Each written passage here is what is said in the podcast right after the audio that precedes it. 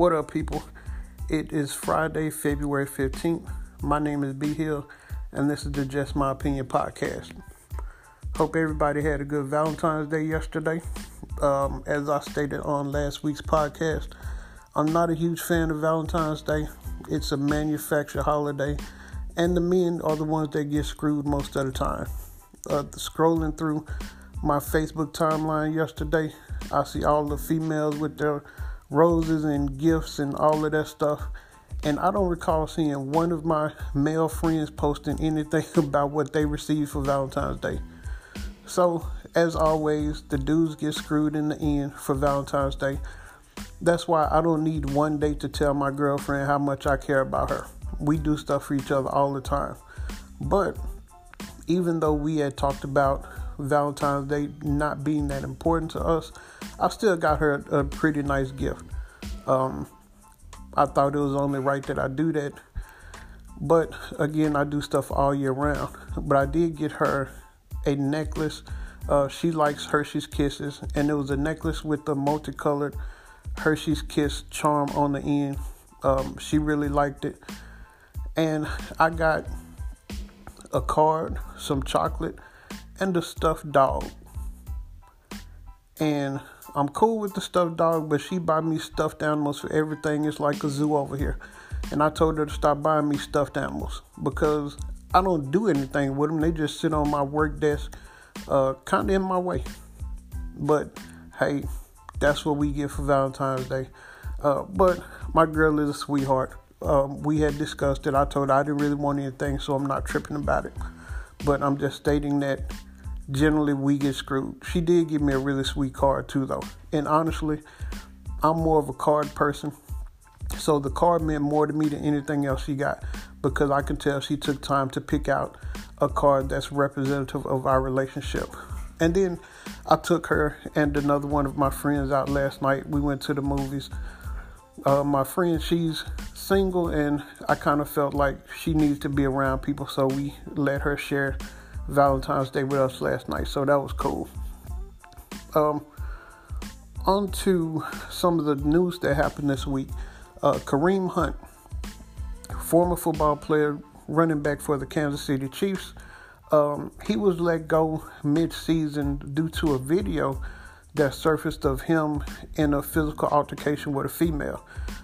He was released from the Kansas City Chiefs. He was suspended by the NFL, and he just signed with the Cleveland Browns for next season. And he probably will be facing suspension, I'm assuming, from the NFL. And he's labeled a woman beater. But when the facts of the case came out, the woman assaulted him first, and she was also called him the N-word on multiple occasions as she was assaulting him, and he was defending himself. But you don't hear anything about the woman, and with a man defending himself, he's labeled an abuser, and he's almost lost his football career. And now, all of the sports commentators, especially the females, when this story first happened, you know, they were talking about how he should be banned for life, and he should never be signed by another team ever. And I just wonder if the shoe is on the other foot. Well, I don't wonder, because I already know. If the shoe is on the other foot, and the woman was the abuser, how that would react, how people would react to that. Because this guy was released from his football team, and he was probably the second best player on the team. He was released, and he was defending himself. And it's like, if a man can't defend himself, and first of all, I don't condone hitting women. First and foremost, I don't condone that. But I do condone defending yourself. And Whoopi Goldberg on The View had a really powerful statement. And basically she was saying, you cannot anticipate how someone is going to respond to your actions. So if someone hits you, there's a very good possibility this person may hit you back, male or female. Now, again, I don't agree with beating women, but I do agree with defending yourself. So for every action, there's a reaction. You can't tell somebody how they should react to being assaulted. But I just think that there's a huge double standard in some cases. if Kareem Hunt was truly defending himself, he was not the instigator in this situation, but his reputation is the one that's tarnished and not hers. And if I'm not mistaken, she was probably arrested as well. I don't know that 100%, but I do know since he's an athlete and he's high profile, he's the one that's labeled and she's not. So I'm glad that he was able to get his job back. I hope that whatever the details of the case is, the truth comes out and she gets what she deserves. So we'll see what happens with that going forward. Also, the Jesse Smollett case, there have been so many different reports coming from media outlets, and I just read something about an hour ago where two Somali men were arrested for the assault. Of course, he said that there were two white men that had attacked him in Chicago, leaving the Subway restaurant, and now two men have been arrested, and apparently these two men were extras on Empire at some point. So I've been really hesitant to give a lot of opinion on this because I just always felt like there was something more to the story. I mean, something just did not add up to me with this whole story. So I'm just going to reserve opinion until all the details come out, but something just doesn't sound right about it. And hopefully this was not a fabricated story, which is something that was reported yesterday, that Empire was going to write his character off the show, and he did this as more of a publicity stunt. I don't know that for a fact. I don't think any of that has been confirmed, but if that's the case, to make up a claim such as this using the MAGA hashtag and basically trying to say Trump supporters did this, this would set back any movement or any incidents of that kind. It would give people who support Trump the ammunition they need to discredit anything that happens in the future. So I just hope and pray that this was not a fabricated incident. And whatever the case may be, I just hope the truth comes to light. But it's just a very strange situation, and I'm kind of interested to see what's going to unfold from there. And then Kamala Harris, who has announced she's a 2020 presidential candidate for the Democratic Party. She was on the Breakfast Club earlier this week, where she admitted to smoking weed and actually inhaling when she was in college or grad school. And I kind of hate that she did that because I knew that was going to be the topic of discussion for every media outlet, which it ended up being. She spoke about a lot of good things in that interview, but of course that's the one soundbite that everybody's submitting and using, that she said she smoked weed. And honestly, I don't necessarily have a problem with that, with her smoking weed. I mean, I've never smoked weed. So, and that's just me. I know a lot of people that do, and that's them. But I just feel like that automatically would hurt her candidacy. I think it was a negative thing to come out and say it. If you support legalizing marijuana, that's fine. And of course, I would not want any candidate to lie. So it's good to know. But I just know how people will try to use anything you say against you and make it a negative. So, and of course the radio station, the host, they asked her and she was honest. So I appreciate the honesty, but I just know this is going to come up throughout all of the debates. And it's going to be hard for her to get away from it. So we'll see how that plays out going forward. And I'm pretty sure, especially with the minority candidates, this is going to come up with them. So I hope they're ready to answer those questions, because it's definitely going to come up. The next thing I wanted to talk about is Ralph Northam, and he's the Virginia governor who's been criticized for his pictures in blackface from 20 plus years ago.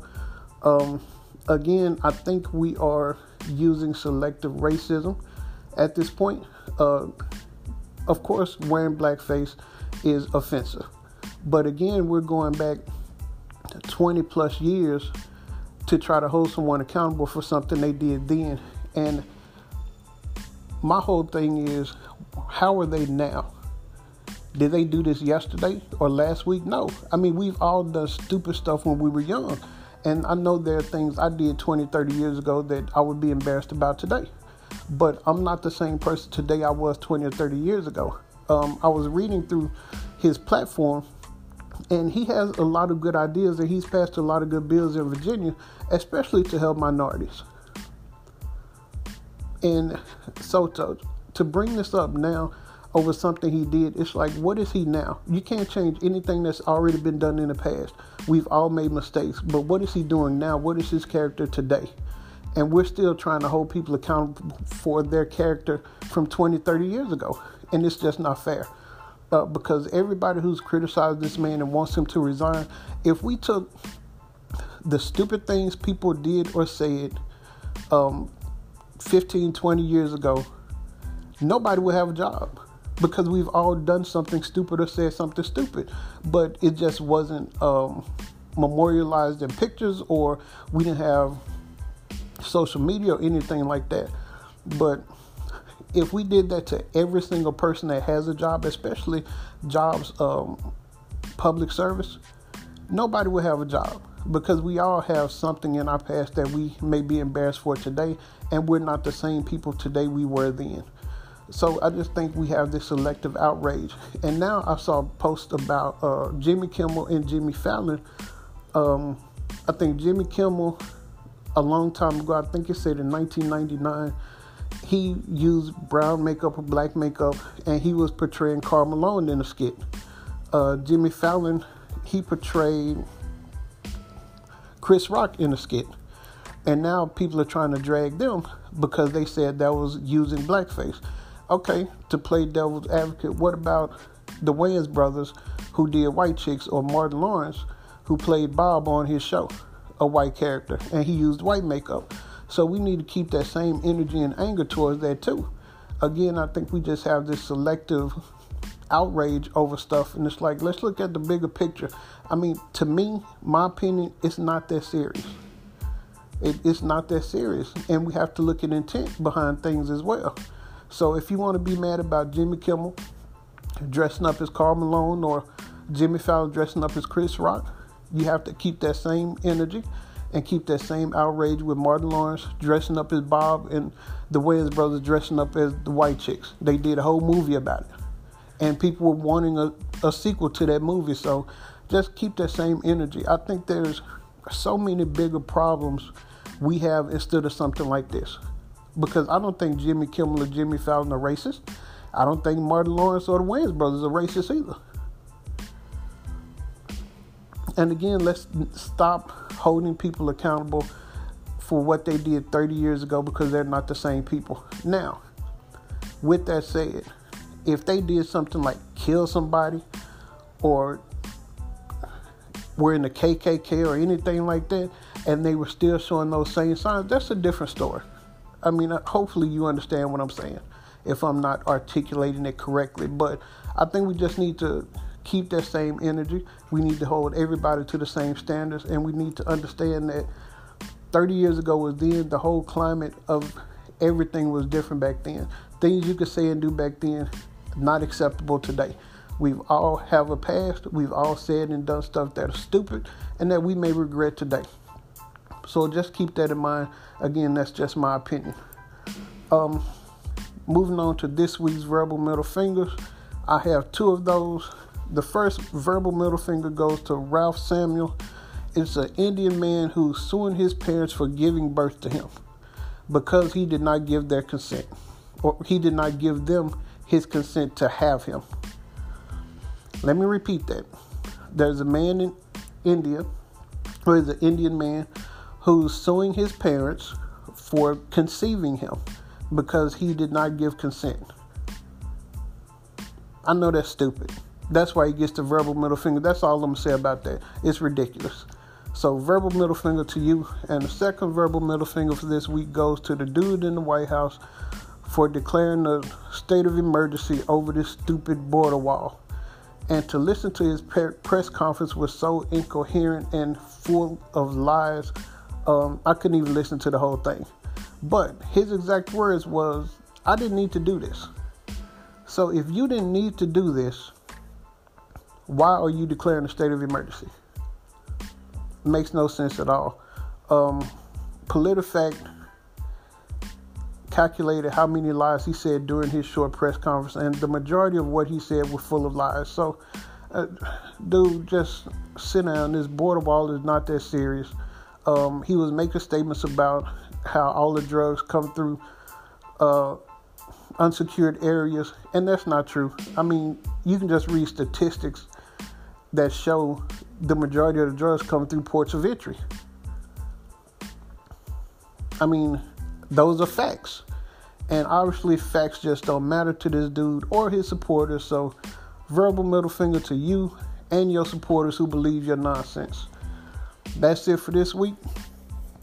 Hope you have a good weekend. Until next time, God bless. Peace.